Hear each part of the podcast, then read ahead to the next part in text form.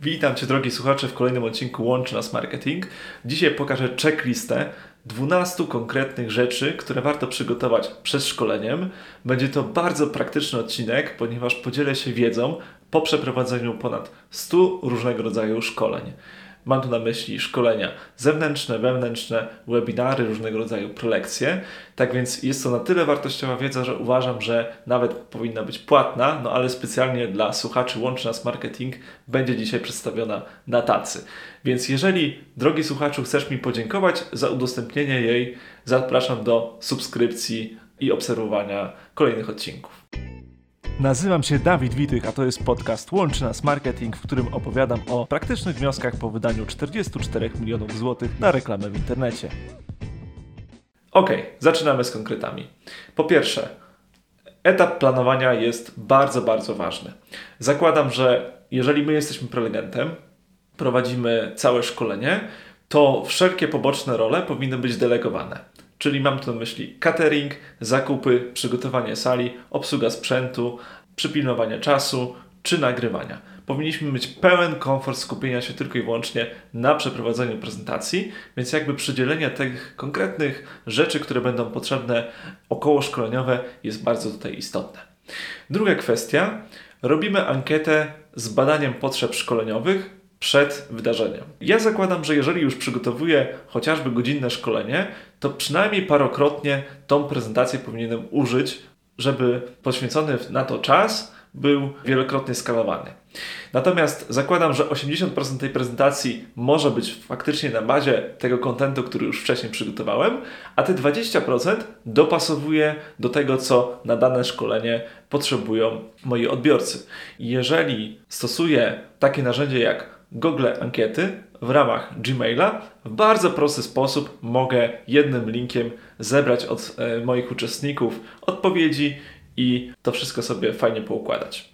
Trzecia rzecz to jest na początku szkolenia ogłaszam, że jeżeli jest taka możliwość, wyłączamy komputer, wyłączamy telefon, bierzemy coś do pisania i skupiamy się jakby w 100% na szkoleniu. Uwaga to jest jakby najcenniejsza rzecz w tych czasach, którą można sobie dać.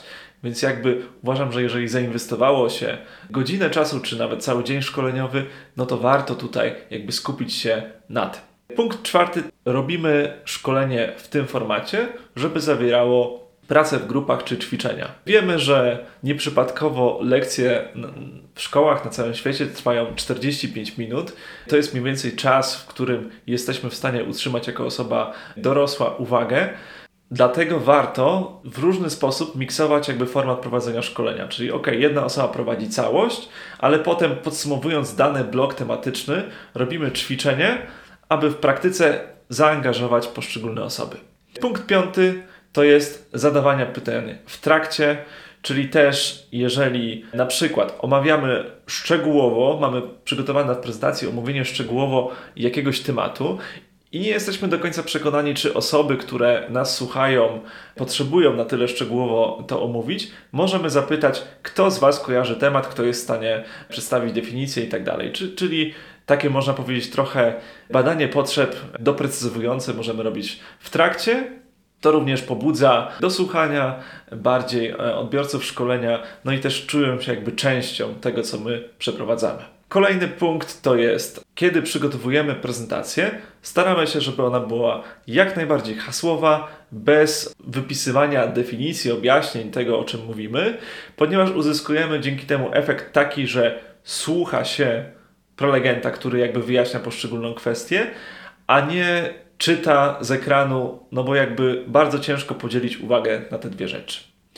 Też takim e, dosyć modnym, skutecznym sposobem, który ostatnio jest zalecany w prezentacjach, to jest publikacja memów, śmiesznych obrazków, które gdzieś tam również przyciągają uwagę uczestników.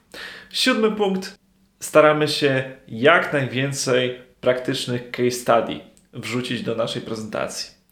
Większość szkoleń, które ja prowadzę, jest skierowana do B2B, do osób, które prowadzą firmy lub są na stanowiskach specjalistycznych czy kierowniczych. Więc jakby to, co najbardziej cenią widzę w prezentacjach, to jest omawianie bardzo konkretnych przypadków, gdzie rzeczy, które uczymy w ramach prelekcji, były wdrażane w praktyce. Także bardzo, bardzo to polecam. ósma rzecz to mamy nagrywanie tego, co mówimy. Czyli naprodukowaliśmy się przez dłuższy czas, zajęło nam dużo czasu przygotowania tego wszystkiego, mamy dopasowane do potrzeb użytkowników na podstawie ankiet to, co przygotowaliśmy. Nie pozwólmy, żeby zainwestowany w ten sposób czas po prostu przepadł tylko i wyłącznie na to wydarzenie, tylko postarajmy się, żeby to wszystko było nagrane.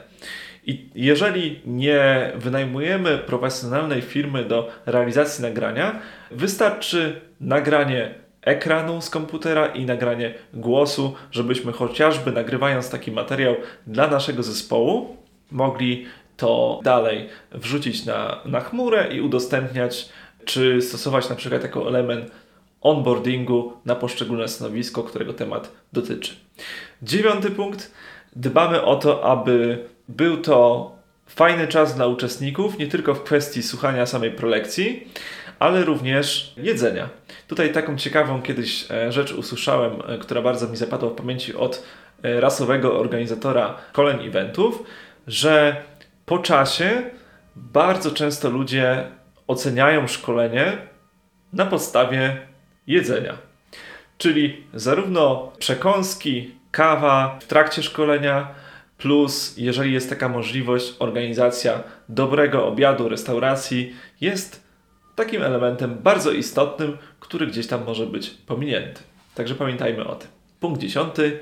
Biorąc pod uwagę obecne czasy, obecne wymagania, e, że coraz więcej z nas e, pracuje zdalnie, hybrydowo, staram się łączyć format prowadzenia szkoleń stacjonarnych e, w sposób również online internetowy.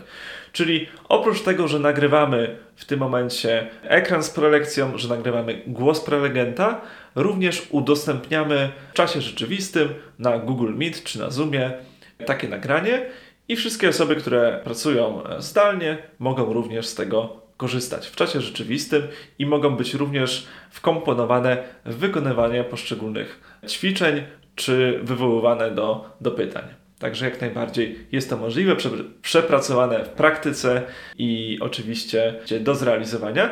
Natomiast moim zdaniem nie ma to jak szkolenie stacjonarne, prawda? Jeżeli tylko mamy taką możliwość, lepiej brać udział na żywo. Dobijając do brzegu, punkt 11. Dbamy o element networkingowy. To jest moim zdaniem kolejna rzecz, która jest jakby istotna oprócz samego kontentu i jedzenia, jak już wiemy, żeby mm, angażować ludzi do rozmowy, jeżeli to jest szkolenie wewnętrzne i załóżmy zorganizowaliśmy jakiś posiłek dla naszego zespołu, no to jest to bardzo fajny czas na integrację, na poznanie siebie wzajemnie.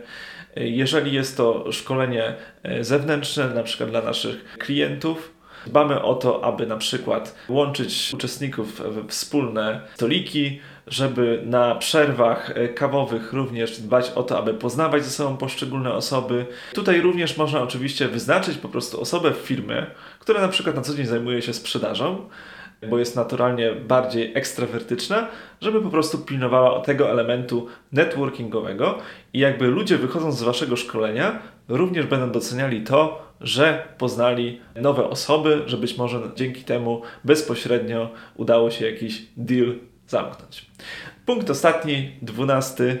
Na koniec bardzo fajnie sprawdza się taki feedback dla prowadzącego w formie tego, że każdy z uczestników szkolenia po kolei mówi jednym zdaniem lub dłużej, jeżeli chce, no ale powiedzmy trzymając się takiego krótkiego formatu, jaka jedna rzecz szczególnie zapadła w pamięć, co najbardziej zainspirowało, czego się może nowego nauczyłem. Jeżeli również uczestnik ma e, takie wrażenie, że nie nauczył się niczego nowego, to też powinien to powiedzieć, bo jest to ważny feedback dla prowadzącego. Moim zdaniem te 12 punktów jest najbardziej istotne. Zastosujcie w praktyce.